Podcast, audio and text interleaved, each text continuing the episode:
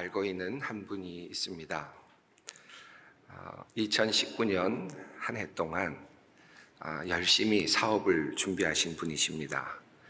아, 나름대로 어, 옷 사업을 하기 위해서 어, 여러 가지 유행도 연구하고 또 사업의 구상도 많이 하셨던 분이셨습니다. 아, 그래서 2019년 가을이 되어서 이제 사무실도 얻고 또 가게도 구하고 또 모든 것들을 공장도 또 계약하고 여러 가지를 잘 준비를 해서 2020년부터 새로운 사업을 하시기로 결정하셨던 분이 있었습니다. 아, 그런데 2020년 이제 막 1월부터 그의 사업을 시작하셨는데 아, 그만 코로나19가 왔습니다.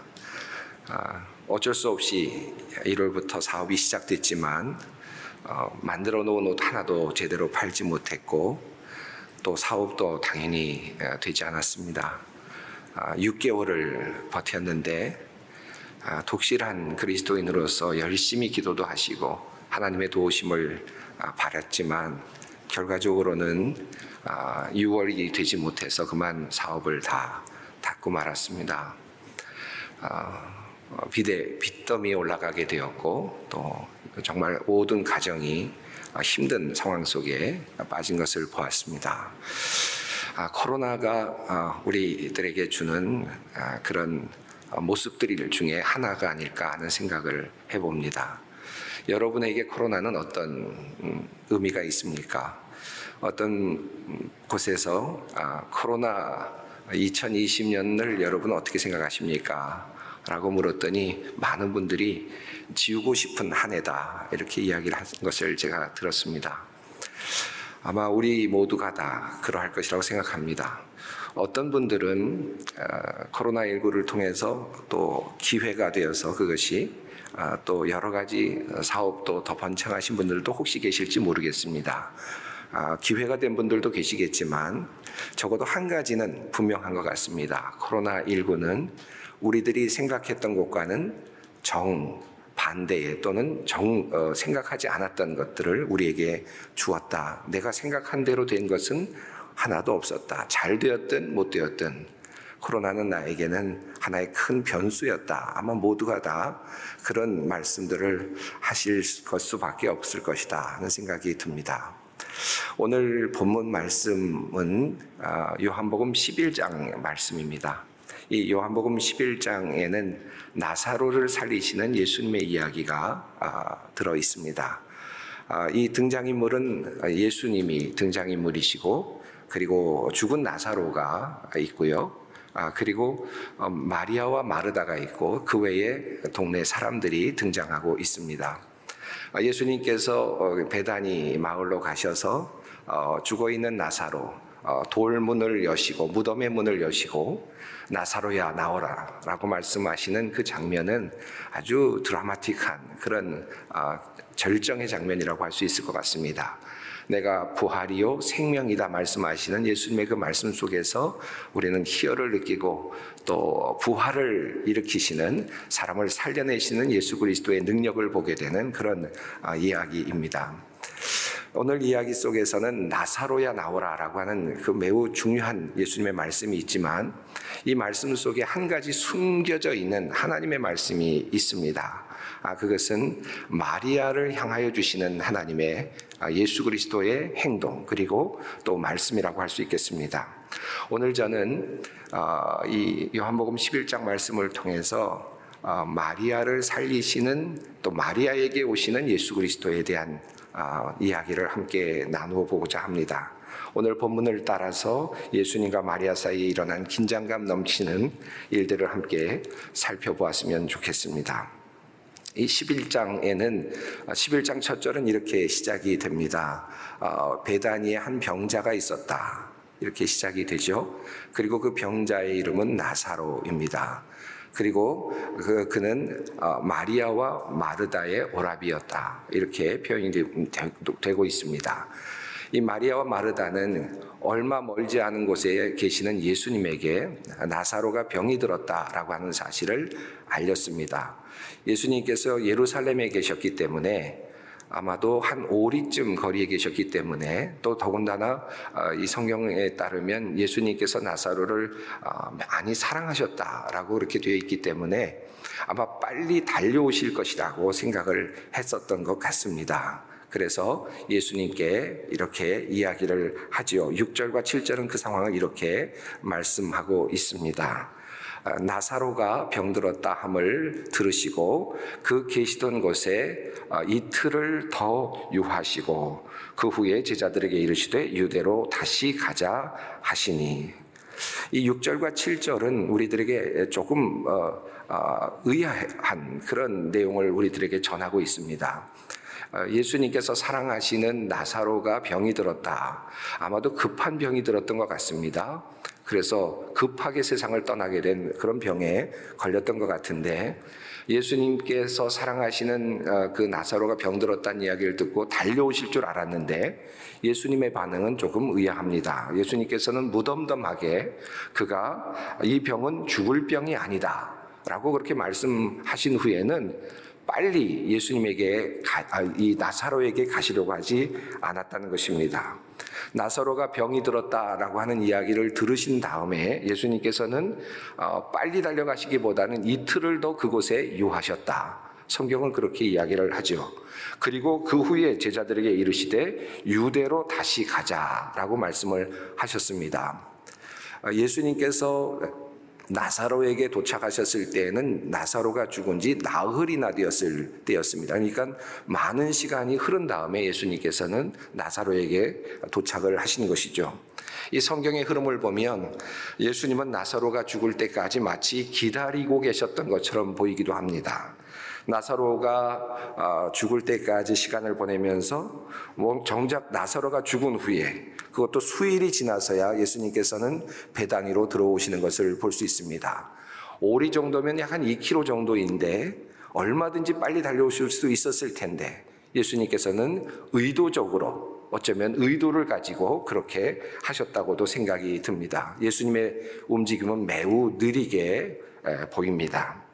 왜 예수님께서는 빨리 배단위로 가시지 않으셨을까? 만약에 예수님께서 그 소식을 들으시고 빨리 달려가셨더라면 나사로는 어떻게 되었을까? 아마도 나사로는 살 수 있지 않았을까 하는 그런 생각도 해보게 되죠. 그런데 성경은 천천히 들어오고 계시는 예수님에 대한 이야기를 전하고 있습니다.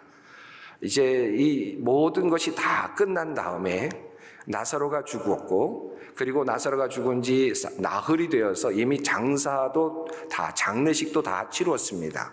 돌무덤 안에 나사로가 안치되었습니다. 모든 것이 다 끝난 다음에야 예수님께서는 배단위로 들어오십니다. 마리아가 마르다가 그 소식을 들었습니다. 그리고 예수님께서 배단위로 오고 계신다는 소식을 듣고 이제 예수님을 맞이하기 위해서 마르다가 나가는 장면이 소개되고 있습니다. 그런데 흥미로운 이야기가 성경에 적혀 있죠.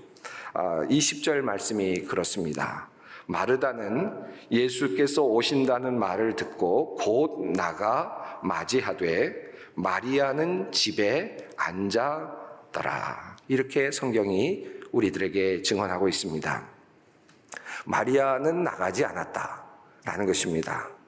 왜 마리아는 나가지 않았을까요? 이 뒤에 보면 예수님께 향유 옥합을 붓는 사람이 마리아거든요. 마리아를 정 마리아는 예수님을 정말로 많이 사랑했던 아, 사람이었던 것 같습니다. 그런데 마리아는 정작 예수님께서 오신다는 이야기를 듣, 고도 예수님께로 나아가지 않았습니다.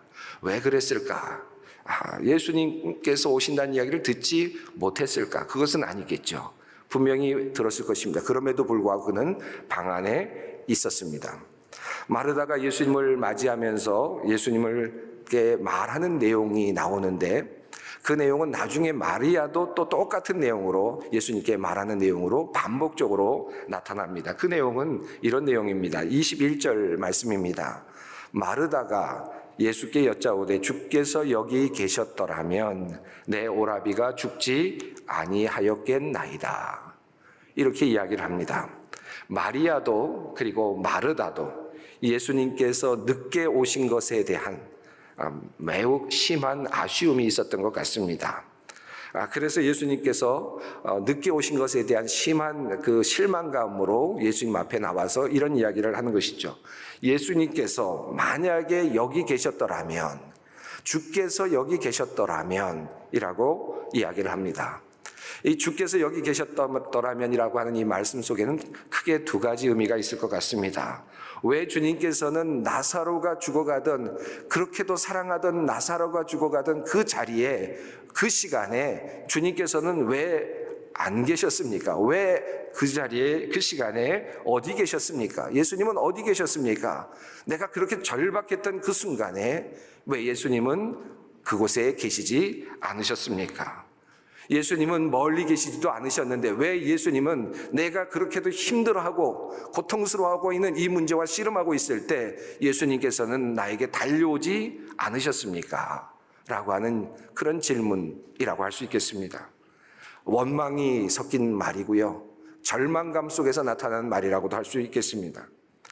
주님께서는 도대체 내가 그렇게도 당신의 능력을 원하고 또 당신의 임재를 원했고 그리고 당신의 도우심을 원했는데 그 순간에 왜 하나님께서 주님께서는 그곳에 나와 함께 하시지 않으셨습니까? 꼭 내가 필요하던 그 순간에 내가 원하던 그 순간에 주님은 어디에 계셨습니까?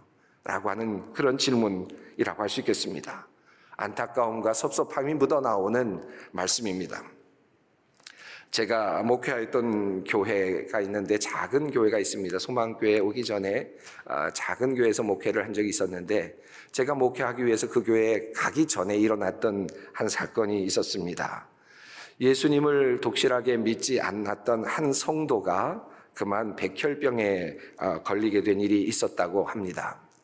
어, 아내는 열심히 교회를 다니고 있었지만 아, 남편은 아, 교회를 열심히 다니고 있지 않았습니다. 그저 어, 아내를 데려다 주는 정도, 그래서 어, 운전수 역할을 하는 정도로 그렇게 허용하는 정도의 삶을 살았던 한 남성 성도가 있었는데 그만 그분에게 백혈병이 걸렸다는 것입니다. 그것 때문에 온통 이 작은 교회가 비상이 걸렸습니다.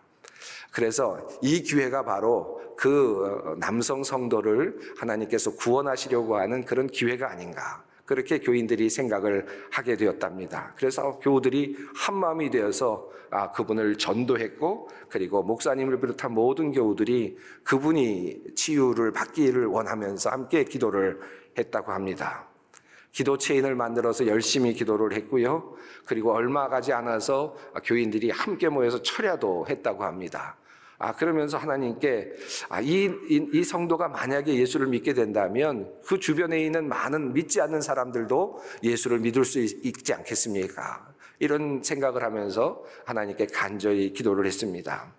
아, 목사님의 열정적인 기도가 있었고 또 병에 걸린 성도도 이제는 예수님께 나와서 의탁을 하고 주님께 간절히 기도하기 시작을 했습니다. 예수님을 점점 더 알아가기 시작했죠. 기도하고 있는 성도님들도 점점 힘이 났습니다. 그래서 점점 뜨거워져 갔습니다. 믿지 않던 많은 주위에 있는 사람들이 그 친구가 나오면 나도 교회 나가겠다. 라고 그렇게 서원까지, 약속까지 하면서 후원도 했다고 합니다. 아, 그래서 많은 교인들이 작은 교회였지만 이것은 분명히 하나님께서 살려주실 것이다. 라는 믿음을 갖게 되었다고 합니다. 아, 그런데 정말 기도한 대로 점점 그분의 병이 나았습니다. 병세가 호전되어 가면서 의심이 점점 환호로 바뀌어가기 시작했습니다. 거의 다 나았다고 생각되던 그런 시점이 되어서 모두가 다 축제를 벌이고 있었던 그 시점이 되었는데 그만 그 순조롭던 어느 날 갑자기 상황이 바뀌고 말았습니다. 몸에 이상 반응이 나오더니 결국은 무균실에 들어가게 되었고 며칠 지나지 않아서 그만 그분이 세상을 떠나게 되었습니다. 그분을 잃은 다음에 그 교회는 온통 어, 시험에 들고 말았습니다. 사람들은 이번만큼은 하나님께서 어, 기적을 베풀어 주실 줄 알았는데 그런데 왜 하나님께서는 이와 같은 좋은 기회를 사용하지 못하셨는가? 라고 하는 울분과 원통함이 어, 있었습니다. 많은 사람들, 10명도 더 되는 많은 사람들이 지금 예수를 믿겠다고 기다리고 있었는데, 낫기만 하면 그들도 교회 나오겠다고 약속까지 했었는데, 그 사람들도 모두 다 실망을 하고 말았습니다. 제가 부임을 하였을 때 그 교우들에게 기도합시다 라고 제가 이야기를 할 때면 몇몇 교우들은 항상 저에게 이런 이야기를 하곤 했습니다. 저는 기도가 효과가 있는지 모르겠습니다. 저는 더 이상 기도하지 않습니다. 그저 병에 걸리면 어쩔 수 없나 봐요. 기도는 별로 저에게는 큰 의미가 없었습니다. 이런 이야기들을, 힘없는 이야기들을 하는 것을 저는 자주 들어야만 했습니다. 실제로 예수를 믿고 있었던 분들 중에서도 그 이후로 교회를 떠난 분들도 있었습니다. 참으로 안타까운 일이었습니다. 어디 이뿐만이겠습니까? 아마 여러분 경험 속에서, 여러분의 삶 속에서 이와 같은 일들을 경험한 분들이 참 많이 계실 것입니다. 어느 젊은 부부가 아이를 낳고 너무나도 행복한 시간을 아, 보내고 있었습니다. 아이가 한 두 살쯤 되었을 때 아빠가 퇴근을 하고 집으로 돌아오고 있는 모습을 아파트 난간에서 어린아이가 보다가 그만 아빠가 반가워서 그만 아파트 난간을 그만 넘어가고 말았습니다. 그만 떨어져서 크게 다쳤습니다. 혼수 상태에 빠진 아이를 붙잡고 눈물로 기도를 합니다. 며칠 동안 그렇게 하나님께 간절히 부르짖었습니다. 그럼에도 불구하고 하나님께서 그 아이를 하늘나라로 데리고 가셨습니다. 그 젊은 부부는 그날 이후로 하나님을 찾지 않았습니다. 하나님에 대한 강한 적대감과 그리고 원망으로 가득 차 있었습니다. 하나님을 믿지 않겠다고 하면서 교회를 떠났습니다.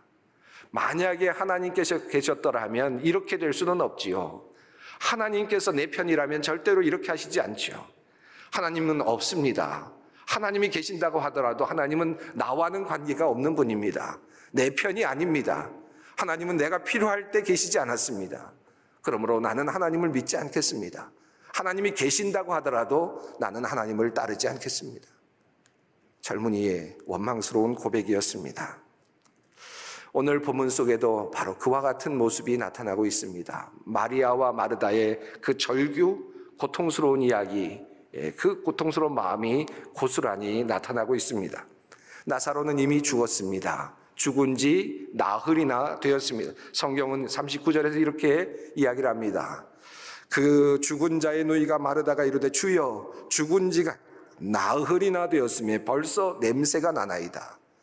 그가 그렇게도 살리고 싶어 했던 나사로 예수님이 오시기만 한다면 해결될 수 있을 것이라고 생각됐던 그 문제.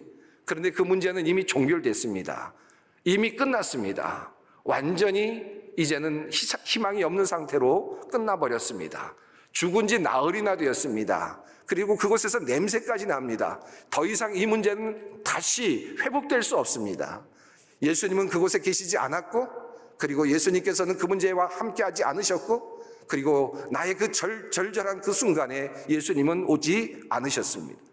그래서 나는 예수님께 실망했습니다. 이미 냄새가 나는 이 일을 예수님은 다시 어떻게든 돌이키실 수 없습니다.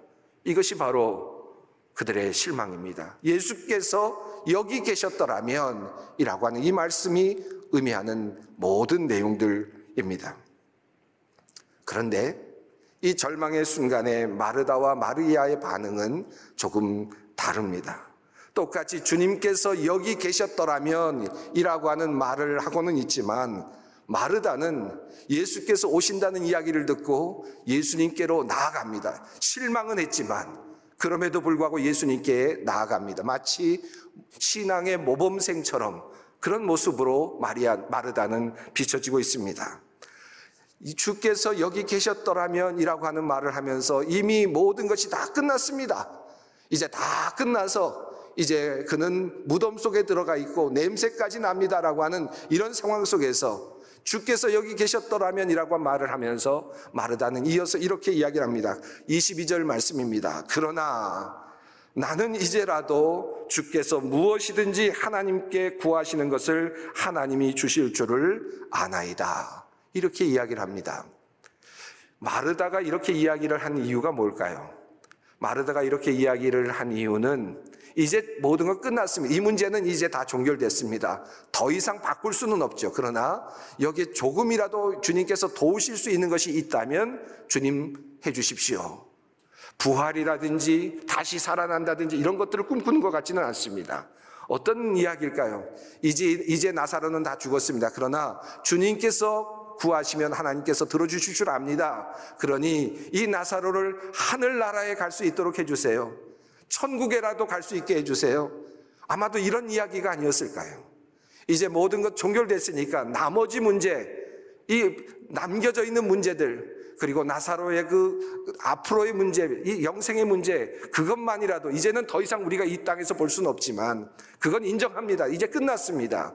그러니 이제 하나님의 나라에라도 갈 수 있도록 해 주십시오라고 하는 그와 같은 요청이 아니었을까 생각할 수 있겠습니다.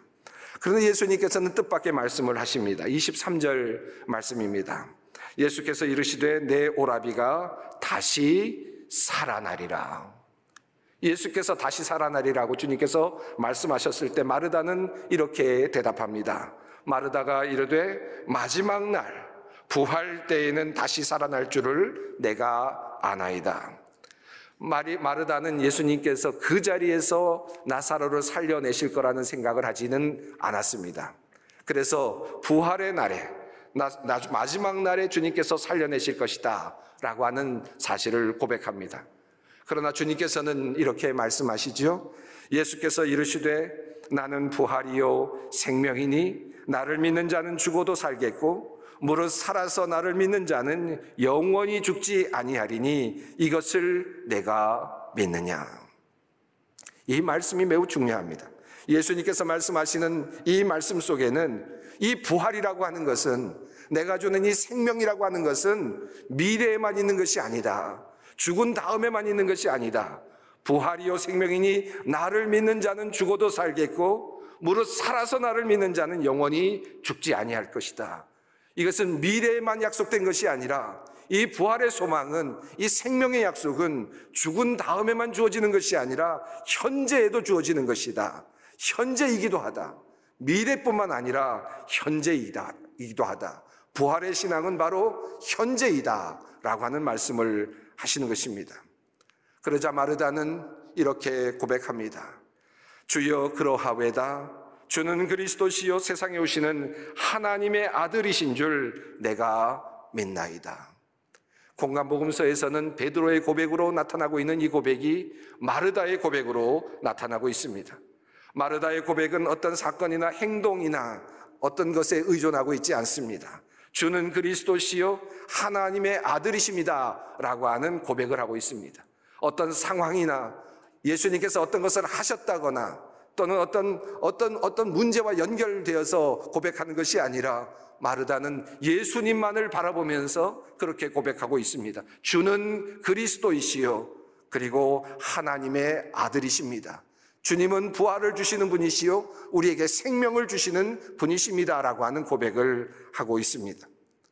마르다는 예수님을 향하여 실망을 했지만 예수님을 찾아와서 그래도 신앙의 고백을 합니다. 나사로는 죽었지만 그럼에도 불구하고 신앙을 유지합니다. 신앙의 모범생 같은 모습을 마르다는 보여주고 있습니다. 그런데 오늘 여러분과 함께 이야기하고 싶은 매우 중요한 주제인 마리아는 다릅니다. 마리아는 시련 앞에서 어쩔 줄 몰라 하고 있습니다. 예수님께서 오신다라고 하는 이야기를 들은 마리아는 나가지 않습니다. 그냥 집에 머물러 있습니다. 방 안에 그대로 갇혀 있습니다. 방 안에 갇혀 있다라고 하는 말이 아마도 적절한 표현일 것 같습니다. 예수님에 대한 원망과 그리고 깊은 실망감으로 그는 지금 방에서 나올 수가 없는 상태였습니다. 지금 나사로는 무덤에 갇혀 있죠. 돌 무덤 속에서 누워 있을 것입니다. 죽은 채로 작은 공간에 갇혀 있죠. 그런데 이 나사로를 잃은 이 마리아도 역시 어디엔가 갇혀 있습니다. 작은 집안이라고 하는 작은 공간에 지금 갇혀 있습니다. 마리아의 영혼은 이렇게 이야기를 하는 것 같습니다. 예수님, 나는 예수님을 만나고 싶지 않습니다. 왜 나의 오라비를 죽도록 방치하셨습니까? 예수님께서 만약에 일찍만 오셨더라면 얼마든지 살 수 있었을 텐데 왜 이 문제를 주님께서는 해결하지 않으셨습니까? 주님이 밉습니다. 주님을 원망합니다. 그리고 주님께 반항합니다. 그래서 슬픔에 압도되어서 지금 그 방 안에만 갇혀 있는 것입니다. 예수님께서 오셨다고 하는 이야기도 들리지 않습니다.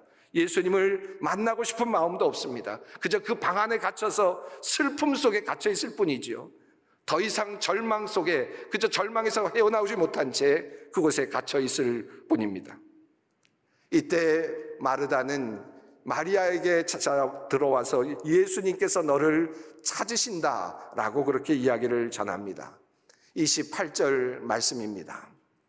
이 말을 하고 돌아가서 가만히 그 자매 마리아를 불러 말하되 선생님이 오셔서 너를 부르신다 하니 선생님이 오셔서 너를 부르신다. 방 안에 들어와서 조용하게 건네진 이 말이었습니다. 마리아는 지금 실망해서 예수님을 찾지 않습니다. 예수님을 믿지 않겠다고 떠나버린 어떤 사람처럼 방 안에 갇혀 있습니다. 그런데 오늘 이야기의 맥락을 보면 예수님께서 마르다를 통해서 마리아를 부르고 계시는 것을 우리는 알 수 있습니다. 예수님께서 지금 마리아를 찾고 계시는 것입니다. 여러분, 이 장면에서 우리가 한 가지 상상을 할 필요가 있습니다. 마치 이것은 영적으로 지금 마리아를 향해서 부르고 계시는 예수님의 음성을 들을 수 있어야 할 것 같습니다. 마리아를 향하여 주님께서 말씀하시지요. 실망을 하고 있는 마리아를 향하여 주님께서는 지금 저 멀리서 마치 말씀하시는 것 같습니다. 마리아야, 나오라. 마리아야, 나와라. 그 방에서 나와라. 그 절망의 방에서 나와라. 그 실망의 방에서 나와라. 그 불신의 방에서 나왔으면 좋겠다. 마리아야, 나와라. 주님은 말씀하십니다. 이 마르다의 이야기를 전해 들은 마리아는 그때에서야 주님께로 나아갑니다. 그런데 참으로 놀라운 표현이 오늘 본문 속에 나타나고 있습니다. 30절 말씀입니다. 예수는 아직 마을로 들어오지 아니하시고 마르다가 맞이했던 곳 그대로 계시더라. 마르다가 맞이했던 그곳에 예수님께서는 서 계셨습니다. 예수님은 지금 그 자리에 그대로 서 계시는 겁니다. 마치 마리아와 지금 예수님의 줄다리기와 같은 모습이 보입니다. 예수님은 지금 마리아가 방을 나와서 그냥 그곳에서 예수님을 만나는 것이 아니라 마을 어귀까지 걸어 나오기를 원하셨습니다. 뛰어오기를 원하셨습니다. 마을 어귀까지 나올기까지 예수님은 꼼짝도 하지 아니하시고 마르다를 만나셨던 그 자리에서 움직이지 않고 마리아를 찾고 계셨다는 것입니다. 무슨 의미겠습니까? 왜 예수님께서는 조금이라도 더 움직이지 않으셨을까요? 조금이라도 더 일찍 나가서 마리아에게 더 다가갈 수도 있었을 것 같은데 예수님께서는 그렇게 하지 않으셨습니다. 너는 그 방을 떠나서 나에게까지 와야만 한다라고 하는 바로 그 예수님의 음성이 아니었을까요? 지금 예수님께서는 마리아를 부르고 계십니다. 한 발자국도 움직이지 않고 계십니다. 그리고 마리아를 기다리십니다.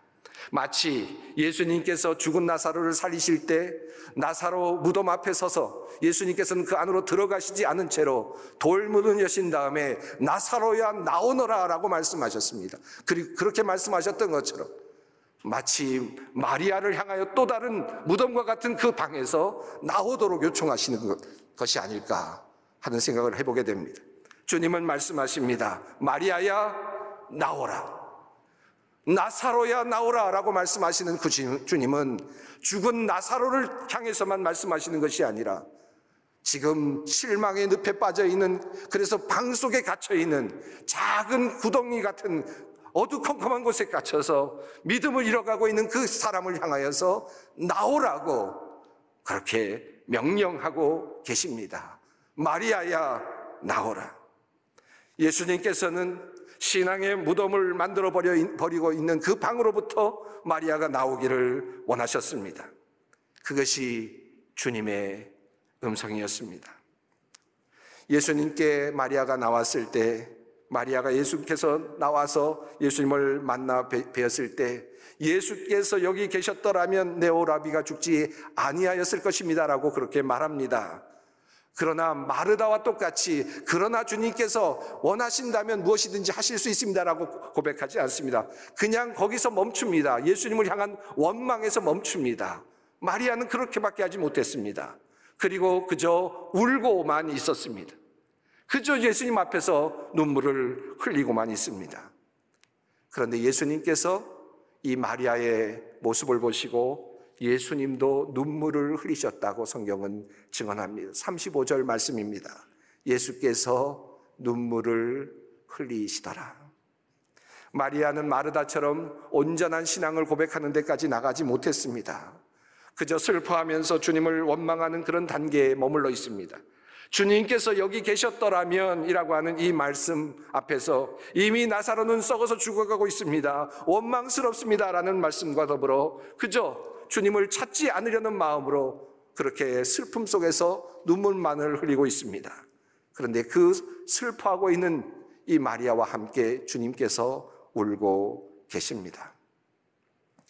오늘도 이와 같은 삶을 살아가고 있는 사람들이 얼마나 많이 있습니까?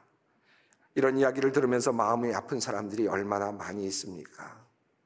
어린아이를 정말 오랫동안 원하고 원하다가 시험관을 통해서 아이를 갖게 되었습니다. 정말 원하던 아이였습니다. 이 아이를 잘 키우려고 기도도 하고 준비도 했고 많은 것들을 다 준비했는데 그만 어느 날 아이의 심장 소리가 들리지 않는 것을 어머니가 느꼈습니다. 뱃속에 있는 아이인데 결국 알아보니까 이미 뱃속에서 아이가 그만 세상을 떠났습니다. 아이를 꺼낸 다음에 이 엄마는 이 아이의 발을 프린트를 해서 풋프린트를 해서 한 장의 종이에 담아 놓았습니다. 그리고 아이를 지금도 그리고 있습니다. 그리고 그는 실망의 방으로 그만 들어가고 말았습니다. 더 이상 예수님을 찾지 않고, 더 이상 하나님을 찾지 않고, 하나님 내가 그렇게도 원했던 아이를 왜 하나님께서는 주셨다가 뺏어가셨습니까? 그곳에서 그는 나오지 않습니다. 원망의 방. 그를 향하여서 주님은 오늘도 말씀하십니다. 마리아야, 나오라. 마리아야 그 절망의 방에서 나오라. 오늘 주님의 부르심입니다. 사랑하는 성도 여러분, 2020년 코로나19가 여러분에게 무엇을 주었습니까? 절망입니까? 슬픔입니까? 고통입니까? 하나님을 향했던 그 믿음이 흔들리는 그와 같은 경험이었습니까? 주님 말씀하십니다. 마리아야, 내가 와 있다. 나를 향하여 나오라. 그곳에서 나와라. 주님 말씀하십니다. 오늘 이 시간 주님의 그 부르심을 듣고 그 절망의 방에서 고통의 방에서 나와 주님께로 나와 주님 앞에 나와서 눈물을 흘리는 아, 그런 말이야. 우리들이 모두가 되기를 간절히 소망합니다.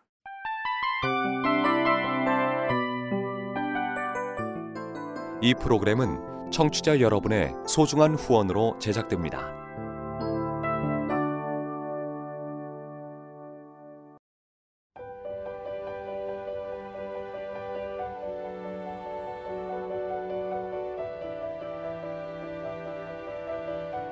세상에는 수많은 교회들이 있지만 더 깊이 있는 말씀 강해를 찾기 위해 크기로만 교회를 선정하지 않습니다. 보다 좋은 영적 콘텐츠를 더 많이 나누기 위해 방송비를 받지 않습니다. 1년 365일 복음만 전하고 싶어서 우리는 광고를 하지 않습니다. 온누리의 복음을 땅끝까지 CGN TV와 함께 땅끝 성교사가 되주세요